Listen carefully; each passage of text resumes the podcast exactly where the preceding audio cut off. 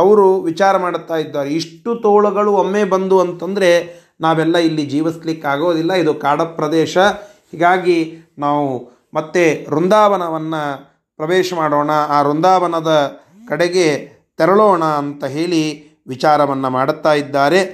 ಆ ಎಲ್ಲರೂ ಸೇರಿಸಿ ವೃಂದಾವನಕ್ಕೆ ತೆರಳುತ್ತಾ ಇದ್ದಾರೆ ಅಂತ ಇಲ್ಲಿ ತಿಳಿಸ್ತಾ ಇದ್ದಾರೆ.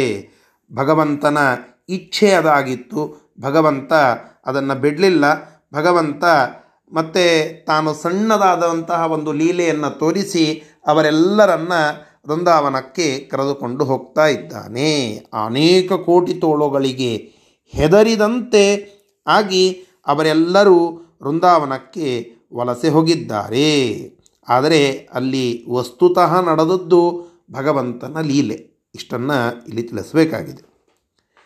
ಅನೇಕ ಕೋಟಿ ಸಂಘೈಹಿ, ಅನೇಕ ಕೋಟಿ ತೋಳುಗಳ ಒಂದು ಸಂಘ ಅಂದರೆ ಗುಂಪು, ಅವುಗಳಿಂದ ತೈಹಿ ಪೀಡ್ಯಮಾನ, ಅವುಗಳಿಂದ ಪೀಡಿತರಾದಾಗ, ಆ ಗೋಕುಲವಾಸಿಗಳು ಪೀಡಿತರಾದಾಗ, ವೃಜಾಲಯ ಪೀಡ್ಯಮಾನ, ಆ ವೃಜದ ಅಂದರೆ ಗೋಕುಲದಲ್ಲಿ ಇದ್ದಂತಹ ಎಲ್ಲ ನಿವಾಸಿಗಳು ಪೀಡೆಗೊಂಡಾಗ ಆವಾಗ ವೃಂದಾವನಂ ಯಯುಹು ನಿತ್ಯಾನಂದಂ ಆದಾಯ, ನಿತ್ಯಾನಂದನಾದಂತಹ ಭಗವಂತ ನಂದಜಂ ಕೃಷ್ಣನನ್ನು ಆದಾಯ ಅವನನ್ನು ಕರೆದುಕೊಂಡು ವೃಂದಾವನಂ ವೃಂದಾವನಕ್ಕೆ ಯಯುಹು ವಲಸೆ ಹೋದರು. ಇದು ಭಗವಂತನ ಲೀಲೆ ಅಂತನಲಿಕ್ಕೆ ಮುಂದೆ ಹೇಳ್ತಾ ಇದ್ದಾರೆ ಶ್ಲೋಕವನ್ನು.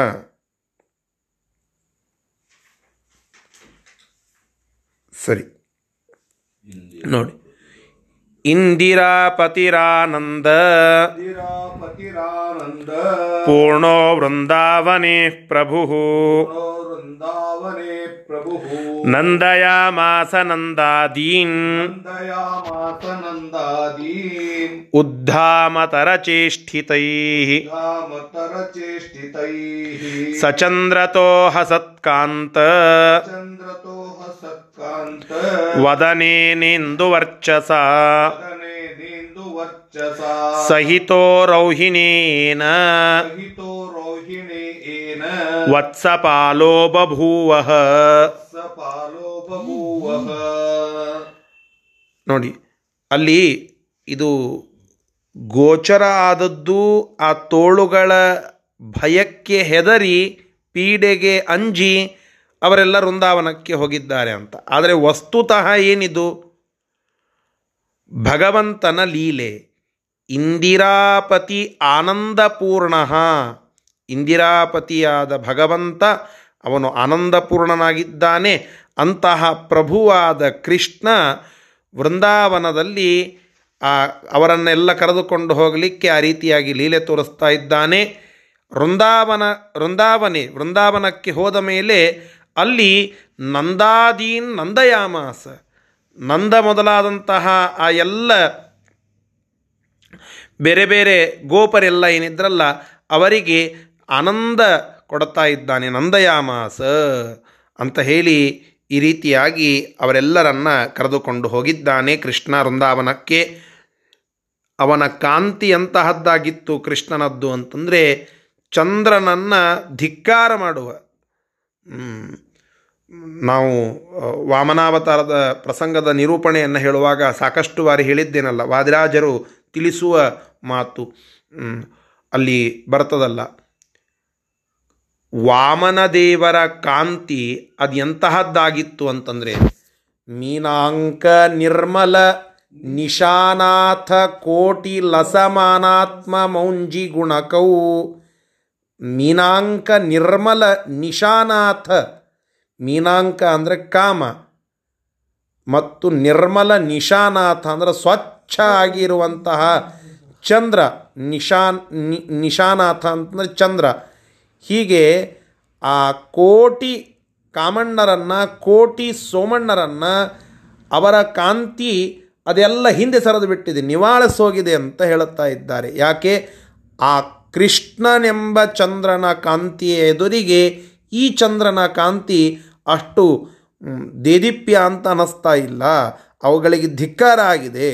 ಅಂತಹ ಕಾಂತಿಯುಳ್ಳ ಕೃಷ್ಣ, ಆ ಚಂದ್ರನಂತಹ ಕಾಂತಿಯ ಮತ್ತು ಕೃಷ್ಣ ಜೊತೆಗೆ ಬಲರಾಮ ಇವರಿಬ್ಬರು ಆಕಳುಗಳನ್ನು ಕಾಯಲಿಕ್ಕೆ ಅಂತ ಹೇಳಿ ಆ ವೃಂದಾವನದಲ್ಲಿ ತೆರಳಿದ್ದಾರೆ. ಅತ್ತ ಇತ್ತ ಎಲ್ಲ ಕಡೆಗೆ ತಮ್ಮ ಒಂದು ಕೋಷ್ಟದಲ್ಲಿ ಇರುವಂತಹ ಆಕಳುಗಳನ್ನು ಕರೆದುಕೊಂಡು, ಕರುಗಳನ್ನು ಕರೆದುಕೊಂಡು, ಅವುಗಳನ್ನು ಚಿಕ್ಕ ಮಕ್ಕಳು ಕರುಗಳನ್ನು ಕರೆದುಕೊಂಡು ಹೋಗಿ ಅವುಗಳನ್ನು ಮೇಯಿಸಿ, ಅವುಗಳನ್ನು ಕಾಯ್ತಾ, ಅವುಗಳ ಒಟ್ಟಿಗೆ ಆಟ ಆಡುತ್ತಾ ಹೀಗೆ ಆ ವೃಂದಾವನದಲ್ಲಿ ಕಾಲ ಕಳೀತಾ ಇದ್ದಾರೆ ಅಂತ ಹೇಳ್ತಾ ಇದ್ದಾರೆ. ಸರಿ, ಇದರ ಶಬ್ದಶಃ ಅರ್ಥ. ಇಂದಿರಾಪತಿ, ಇಂದಿರಾಪತಿಯಾದಂತಹ ಆನಂದಪೂರ್ಣಃ, ಆನಂದಪೂರ್ಣನಾದಂತಹ ಪ್ರಭು ಸ್ವಾಮಿಯು ಕೃಷ್ಣನು,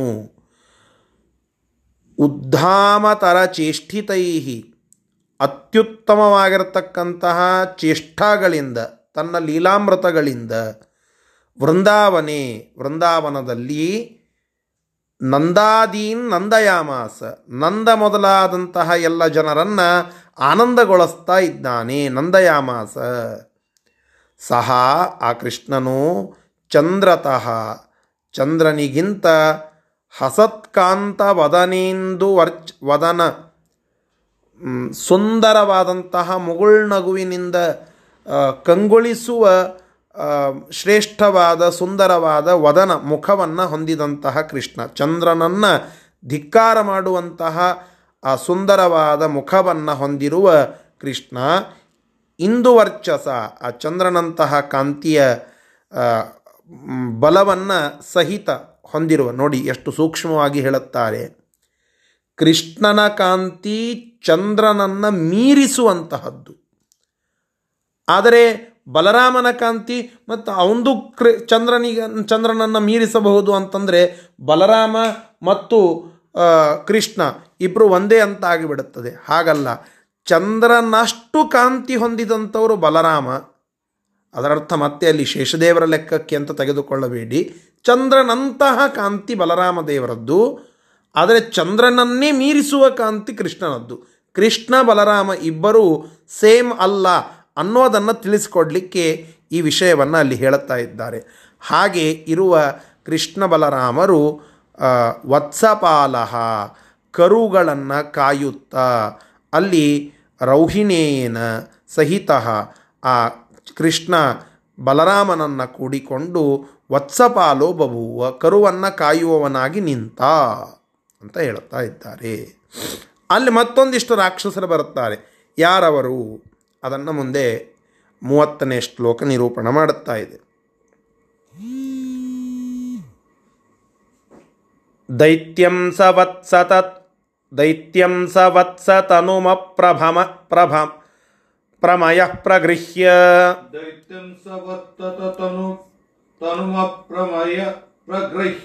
ಕಂಸಾನುಗಂ ಹರವರಾದ ಪರೈರವಧ್ಯಂ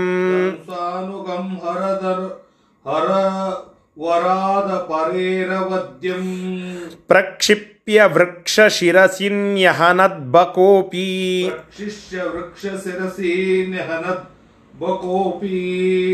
ಕಂಸಾನುಗೋಥ ವಿಭುಮಚ್ಯುತ ಮಾಸಸಾದ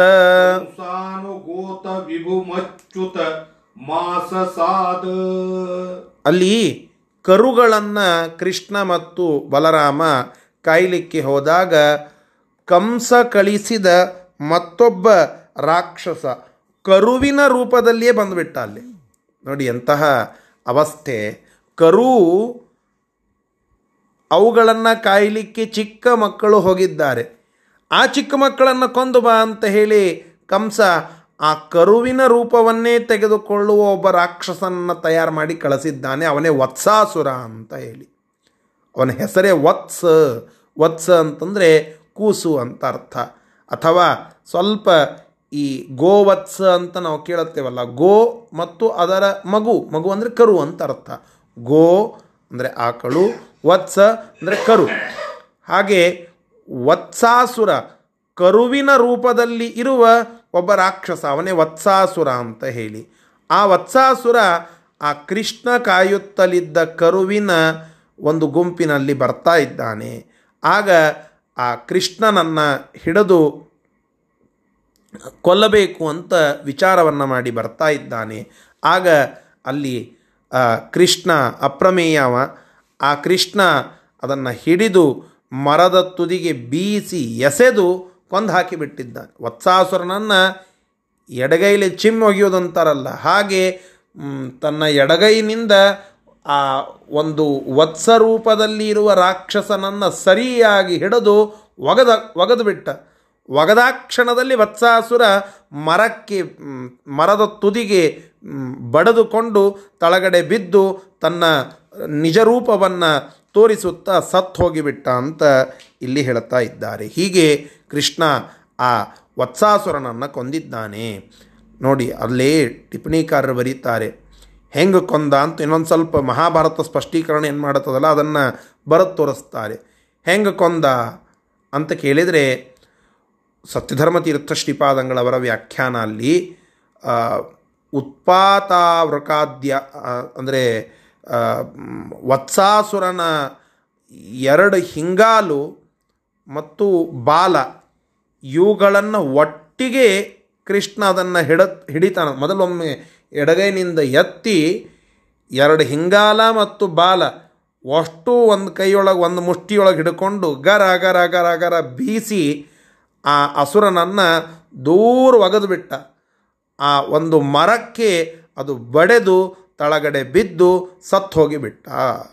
ಆ ವತ್ಸಾಸುರನ ಸಂಹಾರ ಅಲ್ಲಿ ಆಗಿದೆ. ಅವ ಶಿವನ ವರವನ್ನು ಪಡೆದು ಅಬಧ್ಯ ಅಂತ ಅನಿಸ್ಕೊಂಡಿದ್ದ, ಯಾರಿಂದಲೂ ನನ್ನ ಮರಣ ಆಗೋದು ಬೇಡ, ನನ್ನನ್ನು ಯಾರೂ ಸೋಲಿಸೋದು ಬೇಡ ಅಂತ. ಆದರೆ ಕೃಷ್ಣ ಸಾಮಾನ್ಯನ ವತ್ಸಾಸುರನನ್ನು ಕ್ಷಣಾರ್ಧದಲ್ಲಿ ಕೊಂದು ಹಾಕಿಬಿಟ್ಟಿದ್ದಾನೆ ಅಂತ ಹೇಳುತ್ತಾ ಇದ್ದಾರೆ. ಹೀಗೆ ಆ ವತ್ಸಾಸುರನ ಸಂಹಾರ ಆಗಿದೆ. ಮತ್ತೊಬ್ಬ ಬಂದ ಬಕಾಸುರ ಅಂತ ಹೇಳಿ.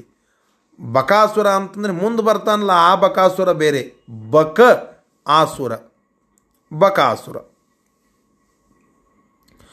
ಬಕ ಆಸುರ. ಅಲ್ಲೇ ಇನ್ನೊಬ್ಬ ರಾಕ್ಷಸ ಬಂದ, ಅವನು ಕಂಸನ ಭೃತ್ಯನೇ. ಬಕರೂಪದಲ್ಲಿ ಬಂದಂತಹ ರಾಕ್ಷಸ ಅಂತ ಇವನ ಒಂದು ಹೆಗ್ಗಳಿಕೆ. ಇವ ಪೂತನಾಳ ತಮ್ಮ. ಇವ ಬಕ ಅಂದರೆ ಹಂಸ ಪಕ್ಷಿ, ಬಿಳಿಯಾದ ಕೊಕ್ಕೆಯನ್ನು ಉಳ್ಳಂತಹ ಒಂದು ಜಲಚರ ಪ್ರಾಣಿ. ಆ ಬಕರೂಪದಲ್ಲಿ ಬಂದು ಹಂಸರೂಪದಲ್ಲಿ ಬಂದು ಕೊಲ್ಲಿಕ್ಕೆ ಬರ್ತಾ ಇದ್ದಾನೆ. ಕೃಷ್ಣನನ್ನು ಮುಟ್ಲಿಕ್ಕೆ ಹೋಗ್ತಾನೆ, ತತ್ಕ್ಷಣದಲ್ಲಿ ಅವನ ಸಂಹಾರವೂ ಆಗ್ತದೆ. ಅದನ್ನು ಮುಂದಿನ ಶ್ಲೋಕದಲ್ಲಿ ಹೇಳುತ್ತಾ ಇದ್ದಾರೆ. ಹೀಗೆ ಸರತಿ ಸಾಲಿನಲ್ಲಿ ನಿಂತು ಸಾಯ್ತಾ ಇದ್ದಾರೆ ಈ ಎಲ್ಲ ರಾಕ್ಷಸರು. ಪೂತನ ಆಯಿತು, ಶಕಟಾಸುರ ಆಯಿತು, ತೃಣಾವರ್ತ ಆಯಿತು, ಧ್ವನಿ ಆಯಿತು, ಚಮು ಆಯಿತು, ಮತ್ತು ಈಗ ಮತ್ತೆ ವತ್ಸಾಸುರನ ಸಂಹಾರ ಆಯಿತು. ಈಗ ಬಕ ಆಸುರ ಅವ ಅಲ್ಲಿ ಬಂದಿದ್ದಾನೆ. ಅವನಿಗೇನು ಮಾಡುತ್ತಾನೆ ಅದು ಮುಂದಿನ ಶ್ಲೋಕದಲ್ಲಿ ಬರ್ತದೆ. ಇಷ್ಟು ಈ ಶ್ಲೋಕದ ತಾತ್ಪರ್ಯಾರ್ಥ. ಇದರ ಶಬ್ದಶಃ ಅರ್ಥವನ್ನು ಈಗ ನೋಡೋಣ. ಸಹ ಆ ಕೃಷ್ಣನು ವತ್ಸತನುಂ ಕರುವಿನ ರೂಪದಿಂದ ಕೂಡಿದ ದೈತ್ಯಂ ಒಬ್ಬ ರಾಕ್ಷಸನನ್ನು, ಎಂತಹ ರಾಕ್ಷಸ ಗೊತ್ತಾವ, ಕಂಸಾನುಗಂ ಕಂಸನ ಅನುಗ, ಅನುಗ ಅಂತಂದರೆ ಫಾಲೋವರ್, ಮತ್ತು ಹರವರಾತ್ ಅಪರೈಹಿ ಅವಧ್ಯಂ, ಹರನ ಅಂದರೆ ಶಿವನ, ವರಾತ್ ವರದಿಂದ, ಅಪರೈಹಿ ಬೇರೆಯವರಿಗೆ, ಅವಧ್ಯಂ ಅವಧ್ಯನಾಗಿ ಇರುವ ಅಂದರೆ ಬೇರೆಯವರಿಂದ ಇವನಿಗೆ ಸಾವು ಇಲ್ಲ ಅಂತಹ ವರವನ್ನು ಪಡೆದಂತಹ ಗಟ್ಟಿಗ ಈ ವ್ಯಕ್ತಿ. ಕಂಸನ ಭೃತ್ಯನೂ ಹೌದು. ಇವನನ್ನು, ಈ ದೈತ್ಯನನ್ನು ಆ ಕೃಷ್ಣ ಅಪ್ರಮೇಯನಾಗಿರತಕ್ಕಂತಹ ಕೃಷ್ಣ ಮತ್ತು ಅವನನ್ನು ಪ್ರಗೃಹ್ಯ ಅವನ ಹಿಂಗಾಲುಗಳನ್ನು ಬಾಲವನ್ನು ಒಟ್ಟಿಗೆ ಹಿಡಿದು ಮತ್ತು ಪ್ರಕ್ಷಿಪ್ಯ ತಿರುಗಿಸಿ ಬೀಸಿ ವೃಕ್ಷಶಿರಸಿ ನ್ಯಹನ್ನತ. ಅಲ್ಲಿ ಒಂದು ಮರ ಇರುತ್ತದೆ, ಹಣ್ಣಿನ ಮರ, ಅದಕ್ಕೆ ಹೋಗಿ ಬಡೆದು ಬೀಳುವಂತೆ ಜೋರಾಗಿ ಚಿಮ್ಮಿ ಒಗೆದು ಬಿಡುತ್ತಾನೆ ಅವನನ್ನು, ಎಸಿತಾನೆ. ನ್ಯಹನತ, ಅಲ್ಲಿಯೇ ಆ ವ್ಯಕ್ತಿ ಸತ್ತು ಹೋಗಿಬಿಟ್ಟ. ಎಸೆದಾಕ್ಷಣದಲ್ಲಿ ತಳಗಡೆ ಬಿದ್ದು ಸತ್ತು ಹೋಗಿಬಿಟ್ಟ ವತ್ಸಾಸುರ.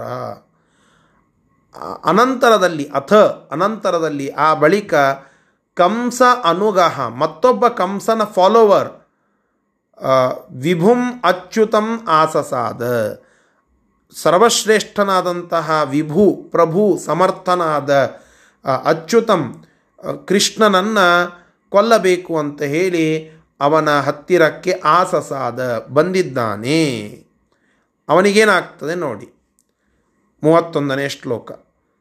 ಸ್ಕಂದ ಪ್ರಸಾದಕ ವಚಸ್ಸ ಮುಖೇ ಚಕಾರ, ಸ್ಕಂದ ಪ್ರಸಾದಕ ವಚಸ್ಸ ಮುಖೇ ಚಕಾರ, ಗೋವಿಂದಮಗ್ನಿವದಮುಂ ಪ್ರದಹಂತ ಮುಚ್ಚೈಃ, ಗೋವಿಂದಮಗ್ನಿವದಮುಂ ಪ್ರದಹಂತ ಮುಚ್ಚೈಃ, ಚಚ್ಛರ್ಧತುಂಡ ಶಿರಸೈವ ನಿಹಂತು ಮೇನಂ, ಚಚ್ಛರ್ಧತುಂಡ ಶಿರಸೈವ ನಿಹಂತು ಮೇನಂ, ಆಯಾಂತಮೀಕ್ಷ ಜಗ್ರಹೇಸ್ಯ ಸ ತುಂಡಮೀಷಃ, ಆಯಾಂತಮೀಕ್ಷ ಜಗ್ರಹೇಸ್ಯ ಸ ತುಂಡಮೀಷಃ. ಇವ ಬಕಾಸುರ ಅಂತ ಹೇಳಿ ಮುಂದೆ ಭೀಮಸೇನ ದೇವರು ಬಕಾಸುರನನ್ನು ಕೊಲ್ತಾರೆ ಅಂತ ಬರ್ತದೆ. ಮತ್ತು ಈಗ ಯಾಕೆ ಕೃಷ್ಣ ಬಕಾಸುರನನ್ನು ಕೊಲ್ತಾ ಇದ್ದಾನಂದರೆ ಆ ಬಕಾಸುರ ಬೇರೆ, ಈ ಬಕಾಸುರ ಬೇರೆ. ಹೇಗೆ ಇತಿಹಾಸದಲ್ಲಿ ಒಂದೇ ಹೆಸರು ಇಬ್ಬರಿಗೆ ಬಂದಿರ್ತದಲ್ಲ, ಒನ್ ಟು, ಇಮ್ಮಡಿ ಪುಲಕೇಶಿ, ಮುಮ್ಮಡಿ ಪುಲಕೇಶಿ, ಹೀಗೆ Pulakeshi number one, Pulakeshi number two ಅಂತ ಹೇಗೆ ಹೇಳುತ್ತೇವಲ್ಲ, ಹಾಗೆ ಇಲ್ಲಿ Bakasura number one, Bakasura number two ಅಂತ ಇಬ್ಬರದ್ದು ಹೆಸರು ಒಂದೇ, ಆದರೆ ಆಕಾರ ಬೇರೆ ಬೇರೆ ಇತ್ತು. ಬಕಾಸುರ, ಆ ಬಕಾಸುರ ಏನಿದ್ನಲ್ಲ ಭೀಮಸೇನ ದೇವರಿಂದ ಕೊಲ್ಲಲ್ಪಡುವ ಬಕಾಸುರ, ಅವನ ಪ್ರಸಿದ್ಧಿ ತಿನ್ನುವುದರೊಳಗೆ. ಅವ ಸಿಕ್ಕಾಪಟ್ಟಿ ತಿಂತಾ ಇದ್ದ, ಅಕರಾಳ ವಿಕರಾಳವಾದ ಶರೀರವನ್ನು ಹೊಂದಿದಂಥವನಾಗಿ ಬಕಾಸುರ ಅಂತನ್ನುವ ಹೆಸರನ್ನು ಹೊಂದಿದ್ದ. ಆದರೆ ಇಲ್ಲಿ ಕೃಷ್ಣನ ಎದುರಿಗೆ ಬಂದು ನಿಂತಹ ಬಕಾಸುರ ಇದ್ದಾನಲ್ಲ, ಇವ ಬೇರೆ. ಇವ ಪೂತನಾಳ ತಮ್ಮ. ಇವನ ಸ್ಪೆಷಾಲಿಟಿ ಏನು ಅಂತಂದರೆ, ಬಕ ಅಂದರೆ ಸಂಸ್ಕೃತದಲ್ಲಿ ಹಂಸ ಪಕ್ಷಿ ಅಂತ ಅರ್ಥ, ಬಿಳಿ ಕೊಕ್ಕೆ ಇರುವಂತಹ ಒಂದು ಪಕ್ಷಿ, ಅಂದರೆ ಜಲಚರವಾಗಿ ಜಲ ಮೇಲೆ ಅಂದರೆ ನೀರಿನ ಮೇಲೆ ಸರೋವರಗಳಲ್ಲಿ ಅಲ್ಲಲ್ಲಿ ಕಾಣಿಸುವ ಒಂದು ಪಕ್ಷಿ. ಆ ರೂಪದಲ್ಲಿ ನಾಜೂಕಾಗಿ ತೋರುವ ಒಬ್ಬ ಅಸುರ. ಪೂತನಾಳ ತಮ್ಮ ಬೇರೆ, ಕಂಸನ ಭೃತ್ಯ ಇವನು. ಇವ ಸ್ಕಂದನಿಂದ ಅಂದರೆ ಕಾರ್ತಿಕೇಯ ಅಂತ ಕೇಳುತ್ತೇವಲ್ಲ, ಷಣ್ಮುಖ, ಆ ಷಣ್ಮುಖನ ಕುರಿತು ತಪಸ್ಸನ್ನು ಮಾಡಿ ಒಂದು ರಕ್ಷಾ ಕವಚವನ್ನು ಪಡೆದಿದ್ದ. ಏನು ಪ್ರಸಾದ ಕವಚ, ಏನು ರಕ್ಷಾ ಕವಚ ಅಂತಾರೆ, ಅವಧ್ಯತ್ವ ಅನ್ನುವ ರಕ್ಷಾ ಕವಚ. ಯಾರಿಂದಲೂ ನಾನು ಕೊಲ್ಲಲ್ಪಡಬಾರದು ಅಂತ ಹೇಳಿ ಆ ರೀತಿಯಾಗಿ ವರವನ್ನು ಪಡೆದಿದ್ದ. ಆ ಕೃಷ್ಣನನ್ನು ನುಂಗು ಹಾಕಬೇಕು ಅಂತ ಅಲ್ಲಿ ಬಂದಿದ್ದ ಬಕಾಸುರ. ಕೃಷ್ಣ ಇವನನ್ನು ನೋಡುತ್ತಾನೆ. ನೋಡಿದ ಕೂಡಲೇ ಈ ಬಕ ಮತ್ತು ತಡ ಹೇಳಿ ಪಟ್ಟನೆ ಆ ಕೃಷ್ಣ ಬಿಡುತ್ತಾನೆ. ಕೃಷ್ಣನನ್ನು ತನ್ನ ಕೊಕ್ಕೆಯಿಂದ ಎಳೆದು ಅವನನ್ನು ನುಂಗಿ ಬಿಡುತ್ತಾನೆ. ಕೃಷ್ಣನನ್ನೇ ನುಂಗಿದಾಗ ಕೃಷ್ಣ ಆ ಗಂಟಲೊಳಗೆ ಹೋಗ್ತಾನೆ. ಈ ಬಕ ಅಸುರನ ಗಂಟಲೊಳಗೆ ಹೋಗ್ತಾನೆ. ಗಂಟಲೊಳಗೆ ಹೋಗಿ ಉಸಿರಾಟದ ಪ್ರಕ್ರಿಯೆಯನ್ನೇ ನಿಲ್ಲಿಸಿ ಬಿಡುತ್ತಾನೆ. ವಾದರಾಜ ಸ್ವಾಮಿಗಳು ಇದನ್ನು ತಿಳಿಸಿ ಹೇಳುತ್ತಾರೆ. ಆ ಉಸಿರಾಟದ ಪ್ರಕ್ರಿಯೆಯನ್ನೇ ನಿಲ್ಲಿಸಿ ಬಿಡುತ್ತಾನಂತ. ಆಗ ಕೃಷ್ಣನ ತೇಜಸ್ಸಿನ ಒಂದು ಪ್ರಕಾಶದ ಬಲದಿಂದ ಸುಡ್ಲಿಕ್ಕೆ ಪ್ರಾರಂಭ ಆಗ್ತದೆ. ಬೆಂಕಿಯಂತೆ ಸುಡಲಿಕ್ಕೆ ಪ್ರಾರಂಭ ಆದಾಗ ಅಲ್ಲಿ ಕೃಷ್ಣ ಒಳಗಡೆ ಏನು ಹೋಗಿದ್ದ ಅವನನ್ನು ವಮನ ರೂಪದಲ್ಲಿ ಹೊರಗೆ ಹಾಕಿಬಿಡುತ್ತಾನೆ ಆ ಬಕ ಅಸುರ. ಕೊಕ್ಕಿನ ತುದಿಯಿಂದ ಅವನನ್ನು ಎಳೆದು ಇಬ್ಬಾಗ ಮಾಡಿ ಕೃಷ್ಣ ಅವನನ್ನು ಕೊಂದು ಹಾಕಿ ಬಿಡುತ್ತಾನೆ. ಕೊಕ್ಕಿನಿಂದ ಕೃಷ್ಣನನ್ನು ಕೊಲ್ಲಿಕ್ಕೇನು ಬರ್ತಾನೆ. ಆಗ ಆ ಕೊಕ್ಕನ್ನೇ ಹಿಡಿದು ಎರಡು ಭಾಗ ಮಾಡಿ ಮತ್ತೆ ಪಕ್ಷಿ ರೂಪದಲ್ಲಿ ಇರುವ ಆ ದೈತ್ಯನನ್ನು ಕೊಂದು ಹಾಕ್ತಾನೆ. ಇದು ಈ ಶ್ಲೋಕದಲ್ಲಿ ಬರುವ ವಿಚಾರ. ಎಷ್ಟು ವಿಚಿತ್ರ ನೋಡಿ, ಎಂತಹ ಪ್ರಸಂಗಗಳು ಬರ್ತವೆ. ಬಕರೂಪದಲ್ಲಿ ಬಂದು ಕೃಷ್ಣನನ್ನೇ ಒಳಗಡೆ ನುಂಗಿಬಿಟ್ಟಿದ್ದಾನೆ. ಆಗ ಉಸಿರಾಟವನ್ನೇ ತಡೆದು ತನ್ನ ಪ್ರಕಾಶದಿಂದ ಅಲ್ಲಿ ಬಿಸಿಲನ್ನು ತೋರಿಸುತ್ತಾ, ಅಂದರೆ ಬಿಸಿ ಭಾವ ಬೆಂಕಿಯಂತೆ ಸುಡ್ಲಿಕ್ಕೆ ಪ್ರಾರಂಭ ಆಗ್ತದೆ ಅವನ ಗಂಟಲು ಎದೆ ಭಾಗ ಎಲ್ಲ. ಆಗ ತಾಳಿಕೊಳ್ಳಿಕ್ಕಾಗಲಾರದೆ ವಮನ ಮಾಡಿಕೊಳ್ಳುತ್ತಾನೆ, ವಾಂತಿ ರೂಪದಲ್ಲಿ ಹೊರಗೆ ಹಾಕ್ತಾನೆ. ಆಗ ಕೃಷ್ಣ ಅಲ್ಲಿಂದ ಹೊರಗೆ ಬಂದು ಕೊಕ್ಕೆಯನ್ನು ಹಿಡಿದು ಕೊಲ್ಲಿಕ್ಕೆ ಹೋಗ್ತಾನೆ. ಆ ಕೊಕ್ಕೆಯನ್ನೇ ಹಿಡಿದು ಕಟ್ ಮಾಡಿ ಒಗೆದು ಆ ಪಕ್ಷಿ ರೂಪದಲ್ಲಿ ಇರುವ ರಾಕ್ಷಸನನ್ನು ಸೀಳಿ ಕೊಂದು ಹಾಕಿ ಬಿಡುತ್ತಾನೆ ಕೃಷ್ಣ ಅಂತನ್ನೋದು ಇಲ್ಲಿ ವಿಚಾರ ಬರ್ತಾ ಇದೆ. ಹೀಗೆ ಒಟ್ಟಿಗೆ ವತ್ಸಾಸುರನ ಸಂಹಾರ ಆಯಿತು, ಈಗ ಬಕಾಸುರನ ಸಂಹಾರವೂ ಕೂಡ ಆಗಿದೆ ಅಂತ ತಿಳಿಸ್ತಾ ಇದ್ದಾರೆ. ಇದರ ಶಬ್ದಶಃ ಅರ್ಥ ಸ್ಕಂದ ಪ್ರಸಾದ ಕವಚ, ಸ್ಕಂದನಿಂದ ವರ ಪಡೆದು ರಕ್ಷಾ ಕವಚವನ್ನಾಗಿ ತನ್ನ ಅವಧ್ಯತ್ವವನ್ನು ಮಾಡಿಕೊಂಡಿರತಕ್ಕಂತಹ ಸಹ ಆ ರಾಕ್ಷಸನು ಬಕ ಅಸುರನು ಮುಖೇ ಚಕಾರ, ಕೃಷ್ಣನನ್ನು ತನ್ನ ಕೊಕ್ಕೆಯಿಂದ ನುಂಗಿ ಬಿಡಬೇಕು ಅಂತ ನೋಡುತ್ತಾ ನುಂಗೇ ಬಿಟ್ಟ. ಗೋವಿಂದಂ, ಆ ಕೃಷ್ಣನನ್ನು ಅಗ್ನಿವತ್, ಆ ಕೃಷ್ಣ ತನ್ನ ಕಾಂತಿಯಿಂದ ಬೆಂಕಿಯಂತೆ ಬಹಳ ಸುಡ್ಲಿಕ್ಕೆ ಪ್ರಾರಂಭ ಮಾಡುತ್ತಾನೆ. ಉಚ್ಚೈಹಿ ಪ್ರದಹಂತಂ, ಭಾರಿಯಾಗಿ ಸುಡ್ಲಿಕ್ಕೆ ಪ್ರಾರಂಭ ಮಾಡುತ್ತಾನೆ. ಆಗ ಅವಂ ಚಚ್ಚರ್ದ, ಅವಾಗ ಅವನನ್ನು ವಮನ ರೂಪದಲ್ಲಿ ಹೊರಗಡೆ ಹಾಕಿಬಿಡುತ್ತಾನೆ. ಆ ನಂತರದಲ್ಲಿ ಏನಂ ನಿಹಂತುಂ, ಅವನನ್ನು ಕೊಲ್ಲಬೇಕು ಅಂತ ಹೇಳಿ ತುಂಡಶಿರಸ, ತನ್ನ ಆ ಕೊಕ್ಕೆಯ ತುದಿಯಿಂದ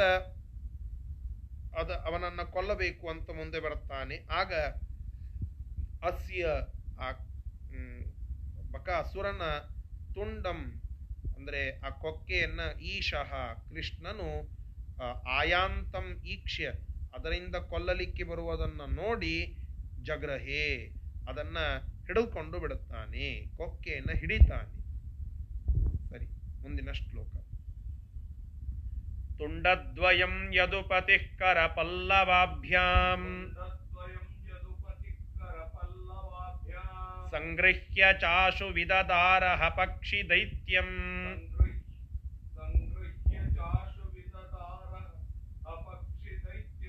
ಬ್ರಹ್ಮಾದಿಭಿಃ ಕುಸುಮವರ್ಷಿಭಿರೀಢ್ಯಮಾನಃ.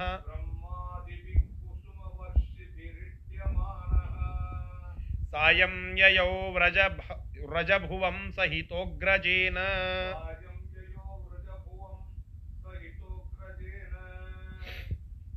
ಸರಿ, ಅಲ್ಲಿ ಆ ಕೃಷ್ಣ ಅವನ ಕೈ ಚಿಗುರಿನಂತೆ ಇದೆ, ಅಂದರೆ ಭಾರಿ ಸೂಕ್ಷ್ಮ ಕೃಷ್ಣ. ಅಂತಹ ಸೂಕ್ಷ್ಮ ಕೈಗಳಿಂದಲೇ ಬಕನ ಆ ಎರಡು ಕೊಕ್ಕೆಗಳನ್ನು ಎಳಿತಾನೆ, ಎಳೆದು ಸೀಳು ಹಾಕಿಬಿಡುತ್ತಾನೆ. ದೈತ್ಯ ಸತ್ತು ಹೋಗಿಬಿಡುತ್ತಾನೆ. ವತ್ಸಾಸುರ ಬಕಾಸುರ ಇಬ್ಬರೂ ಸತ್ತು ಬಿದ್ದಿದ್ದಾರೆ. ಕೃಷ್ಣ ತನ್ನ ಬಾಲಕ ರೂಪದಲ್ಲಿಯೇ ಈ ಎಲ್ಲ ರಾಕ್ಷಸರನ್ನು ಕೊಂದದ್ದನ್ನ ಮೇಲೆ ಆ ಎಲ್ಲ ದೇವತೆಗಳು ನೋಡ್ತಾ ಇದ್ದರು. ಬ್ರಹ್ಮಾದಿಗಳೆಲ್ಲ ನೋಡಿ ತತ್ಕ್ಷಣದಲ್ಲಿ ಸ್ತೋತ್ರ ಮಾಡಲಿಕ್ಕೆ ಪ್ರಾರಂಭ ಮಾಡುತ್ತಾರೆ. ಕುಸುಮ ವರ್ಷಿಭಿಹಿ, ಹರಿಯಾದ ಹೂವಿನ ಮಳೆಯನ್ನು ಕೃಷ್ಣನ ಮೇಲೆ ಎರಿತಾರೆ, ಆ ಮಳೆಗರಿತಾರೆ. ಆ ರೀತಿಯಾಗಿ ಹೂಗಳನ್ನು ಕೃಷ್ಣನ ತಲೆಯ ಮೇಲೆ ಸಮರ್ಪಣ ಮಾಡಿ ಎರೆದು ಆ ರೀತಿಯಾಗಿ ಸ್ತೋತ್ರ ಮಾಡುತ್ತಾ ಬಲರಾಮನ ಸ್ತೋತ್ರವು ಕೂಡ ಅಲ್ಲಿ ಆಗ್ತದೆ ಆಂತರಿಕವಾಗಿ. ಹೀಗೆ ಎಲ್ಲ ಬ್ರಹ್ಮಾದಿಗಳಿಂದ ಸ್ತುತ್ಯನಾಗಿ ಮತ್ತೆ ಕೃಷ್ಣ ತನ್ನ ವ್ರಜಭುವಂ, ತನ್ನ ಮನೆಗೆ ಗೋಕುಲಕ್ಕೆ ಮರಳುತ್ತಾನೆ. ಗೋಕುಲ ಅಂತಂದರೆ ಆ ವೃಂದಾವನದಲ್ಲಿ ಇರತಕ್ಕಂತಹ ಅವರ ಮನೆ ಅಂತ ಇಲ್ಲಿ ಅರ್ಥ. ಗೋಕುಲ ಅಂತಂದರೆ ಹಿಂದೆ ಆ ಮಥುರೆಯ ದಂಡೆ ಮೇಲೆ ಇದ್ದ ಗೋಕುಲ ಅಂತಲ್ಲ. ವೃಂದಾವನದಲ್ಲಿಯೇ ಆ ಎಲ್ಲ ಆಕಳುಗಳನ್ನು ಸಾಕಿ ಅವರೇನು ತಮ್ಮ ಮನೆ ಅಂತ ಮಾಡಿಕೊಂಡಿದ್ರು, ಅಲ್ಲಿ ಕೃಷ್ಣ ಮತ್ತೆ ಮರಳುತ್ತಾನೆ ಅಂತ ಇಲ್ಲಿ ಹೇಳ್ತಾ ಇದ್ದಾರೆ. ಇದರ ಶಬ್ದಶಃ ಅರ್ಥ. ತುಂಡದ್ವಯಂ, ಆ ಬಕ ಅಸುರನ ಎರಡು ಕೊಕ್ಕೆಗಳನ್ನು, ಯದುಪತಿ ಯದುವಂಶದ ಒಡೆಯನಾದಂತಹ ಕೃಷ್ಣನು ತನ್ನ ಕರಪಲ್ಲವಾಭ್ಯಾಂ ಚಿಗುರಿನಂತಹ ಎರಡು ಕೈಗಳಿಂದ ಸಂಗ್ರಹ್ಯ ಆ ಎರಡೂ ಕೈಗಳನ್ನು ಎರಡು ಕೊಕ್ಕೆಗಳನ್ನು ಹಿಡಿದು ಆಶು ಬೇಗನೆ ಪಕ್ಷಿ ದೈತ್ಯಂ ಪಕ್ಷಿ ರೂಪದಲ್ಲಿ ಇರತಕ್ಕಂತಹ ಆ ಅಸುರನನ್ನು ವಿದದಾರ ಸೀಲಿ ಹಾಕಿ ಬಿಟ್ಟಿದ್ದಾನೆ. ಇದನ್ನು ನೋಡಿ ಬ್ರಹ್ಮಾದಿಭಿಹಿ ಬ್ರಹ್ಮಾದಿ ಎಲ್ಲ ದೇವತೆಗಳು ಕುಸುಮ ವರ್ಷಿಭಿಹಿ ಹೂವಿನ ಮಳೆಯನ್ನು ಸುರಿಸುತ್ತಾ ಈಢ್ಯಮಾನಃ ಸ್ತೋತ್ರ ಮಾಡುತ್ತಾ ಸಾಯಂ ಮತ್ತು ಸಾಯಂಕಾಲ ಅಗ್ರಜೇನ ಸಹಿತ ಆ ಸ್ತೋತ್ರವನ್ನು ಕೇಳಿಸಿಕೊಂಡು ಸಂತುಷ್ಟನಾಗಿ ಮತ್ತೆ ಸಾಯಂಕಾಲ ಅಗ್ರಜೇನ ಸಹಿತ ತನ್ನ ಅಣ್ಣನೊಂದಿಗೆ ಕೂಡಿಕೊಂಡು ವ್ರಜಭುವಂ ತನ್ನ ಆ ಗೋಕುಲವನ್ನು ಕುರಿತು ಯಯೌ ಹೊರಟು ಹೋದ. ಇಷ್ಟು ಬಕಾಸುರ ವತ್ಸಾಸುರನ ಸಂಹಾರದ ವಿಚಾರ. ಇದನ್ನು ಉಪಸಂಹಾರ ಮಾಡುತ್ತಾ ಆ ಗೋಪಾಲಕರೆಲ್ಲ ಸಂತೋಷದಿಂದ ಇದ್ದಾರೆ. ಕೃಷ್ಣ ಮುಂದೇನು ಮಾಡುತ್ತಾನೆ ಅನ್ನೋದನ್ನು ಉಪಸಂಹಾರ ಮಾಡಲಿಕ್ಕೆ ಎಲ್ಲ ವಿಚಾರವನ್ನು ಉಪಸಂಹಾರ ಮಾಡಲಿಕ್ಕೆ ಅಂಥೇಳಿ 33ನೇ ಶ್ಲೋಕವನ್ನು ಹೇಳ್ತಾ ಇದ್ದಾರೆ. ಆ ಶ್ಲೋಕವನ್ನು ತಿಳಿದು ಇವತ್ತಿನ ಪಾಠವನ್ನು ಮುಕ್ತಾಯಗೊಳಿಸೋಣ. 33ನೇ ಶ್ಲೋಕ. ಏವಂ ಸದೇವ ವರವಂದಿತ ಪಾದ ಪದ್ಮೋ ಗೋಪಾಲಕೇಶು ವಿಹರನ್ ಭುವಿ ಷಷ್ಟಮಬ್ಧಂ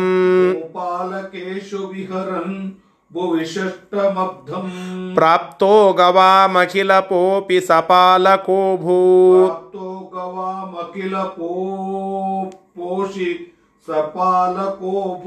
ವೃಂದಾವನಂತರಗ ಸಾಂದ್ರಲತಾವಿತಾನಿ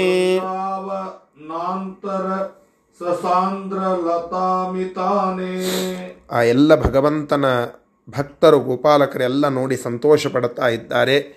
ದೇವೋತ್ತಮರಿಂದ ಭಗವಂತ ವಂದನೆಯನ್ನು ಸ್ವೀಕಾರ ಮಾಡುತ್ತಾ ಸ್ತುತ್ಯನಾಗ್ತಾ ಭೂಮಿಯಲ್ಲಿ ಎಲ್ಲ ಗೊಲ್ಲರ ನಡುವೆ ವಿಹಾರವನ್ನು ಮಾಡುತ್ತಾ ಇದ್ದಾನೆ. ನಾವು ಹೇಳುತ್ತೇವಲ್ಲ, ವೃಂದಾರಣ್ಯ ವಿಹಾರಿ ಸಂಸ್ರತಿ ವಿಪತ್ ಸಂಹಾರಿ ಸಚೇತಸಾಮ. ನಾನು ಪ್ರತಿ ಬಾರಿ ಉಪನ್ಯಾಸದಲ್ಲಿ ಈ ಶ್ಲೋಕ ಅಂತ ಇರ್ತೇನೆ. ಇದು ಪಂಡ್ರಿನಾಥಾಚಾರ್ಯರ ಕಾಕ ರಾಮಾಚಾರ್ಯ ಗಲಗಲಿ ಅಂತ ಹೇಳಿ ಅವರ ಒಂದು ಶ್ಲೋಕ, ಅವರು ಮಾಡಿದಂತಹ ಶ್ಲೋಕ ಕೃಷ್ಣನ ಮೇಲೆ. ವೃಂದಾರಣ್ಯ ವಿಹಾರಿ, ಆ ವೃಂದಾವನದ ಅರಣ್ಯದಲ್ಲಿ ವಿಹಾರ ಮಾಡುತ್ತಾ ಇರುವ ಕೃಷ್ಣ.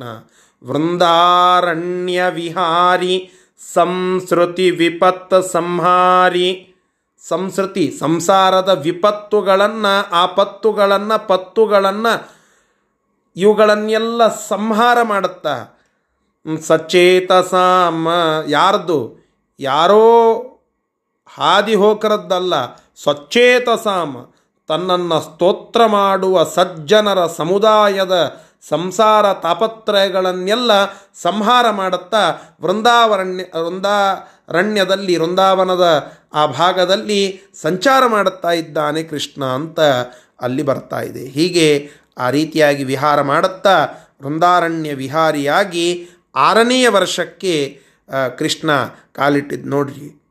6 ವರ್ಷದ ಒಳಗಡೆ ಇಷ್ಟೆಲ್ಲ ರಾಕ್ಷಸರ ಪಟ್ಟಿ ಏನು ಹೇಳಿದ್ವಲ್ಲ ಅವರೆಲ್ಲರನ್ನು ಸಂಹಾರ ಮಾಡಿದ್ದಾನೆ. ಇದು ಭಗವಂತನೇ ಅಂತನ್ನೋದಕ್ಕೆ ಪ್ರೂಫ್ ಏನು ಅಂತ ಬಹಳಷ್ಟು ಮಂದಿ ಕೇಳುತ್ತಾ ಇರ್ತಾರಲ್ಲ, ಅವರಿಗೆ ಇದನ್ನು ಹೇಳಬೇಕು.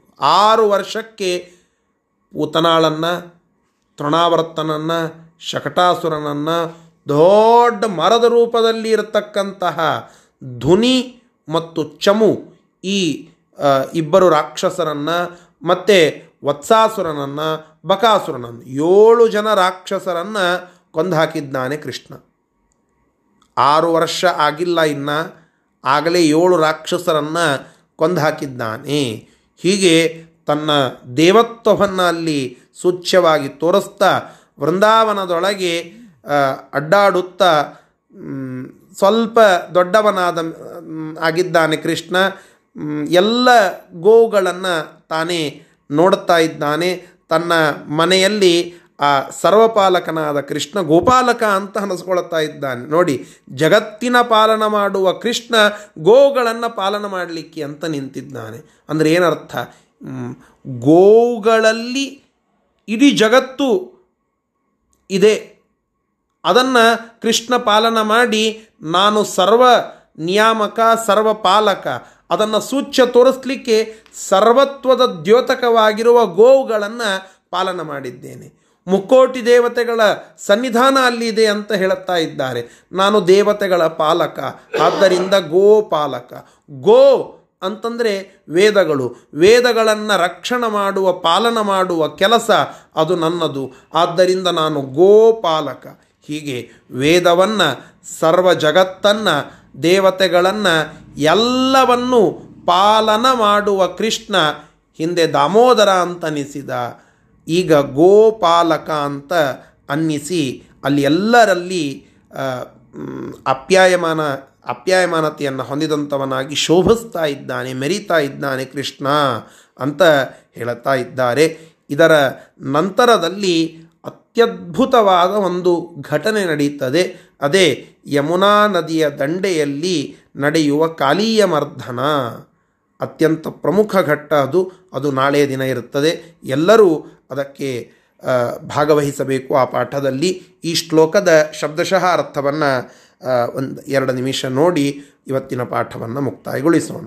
ಏವಂ, ಈ ರೀತಿಯಾಗಿ, ಸಹ, ಆ ಕೃಷ್ಣನು, ಎಂತಹ ಕೃಷ್ಣ, ದೇವ ವರ ವಂದಿತ ಪಾದ ಪದ್ಮಃ, ದೇವತೆಗಳಲ್ಲಿ ಶ್ರೇಷ್ಠರಾದಂತಹ ಬ್ರಹ್ಮಾದಿ ಎಲ್ಲ ದೇವತೆಗಳಿಂದ ಪಾದಕಮಲದ ವಂದನೆಯನ್ನು ತೆಗೆದುಕೊಳ್ಳುವ ಕೃಷ್ಣ, ಅವನು ಗೋಪಾಲಕೇಶು ವಿಹರನ್, ಗೋಪಾಲಕ ಗೊಲ್ಲರ ಮಧ್ಯದಲ್ಲಿ ವಿಹಾರ ಮಾಡುತ್ತಾ ಭೂಮಿಯಲ್ಲಿ ಬಂದಂಥವನಾಗಿ, ಷಷ್ಟಮಬ್ಧಂ ಪ್ರಾಪ್ತಃ, 6 ವರ್ಷವನ್ನು ಪೂರೈಸಿದ, 6ನೇ ವರ್ಷಕ್ಕೆ ಕಾಲಿಟ್ಟ. 6 ವರ್ಷ ಆಗಿಲ್ಲ, 6ನೇ ವರ್ಷಕ್ಕೆ ಕಾಲಿಟ್ಟ. 5 ವರ್ಷ ಆಗಿದೆ ಅಷ್ಟೇ, 6ನೇ ವರ್ಷಕ್ಕೆ ಕಾಲಿಟ್ಟ.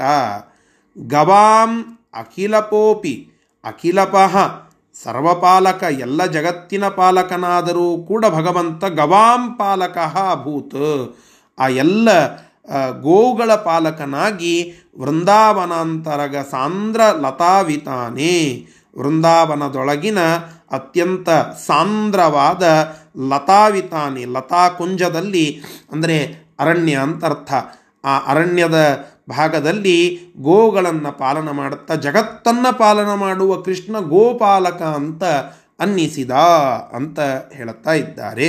ಇದರ ನಂತರದಲ್ಲಿ ಅತ್ಯದ್ಭುತವಾದ ಕಾಲೀಯ ಮರ್ಧನದ ಕಥಾ ನಿರ್ಣಯ ಆಚಾರ್ಯರು ತಿಳಿಸ್ತಾ ಇದ್ದಾರೆ. ಅದನ್ನು ನಾಳೆ ದಿನ ಮತ್ತೆ ತಿಳಿಯೋ ಪ್ರಯತ್ನ ಮಾಡೋಣ. ಶ್ರೀಕೃಷ್ಣಾರ್ಪಣಮಸ್ತು. ಹರಯೇ ನಮಃ.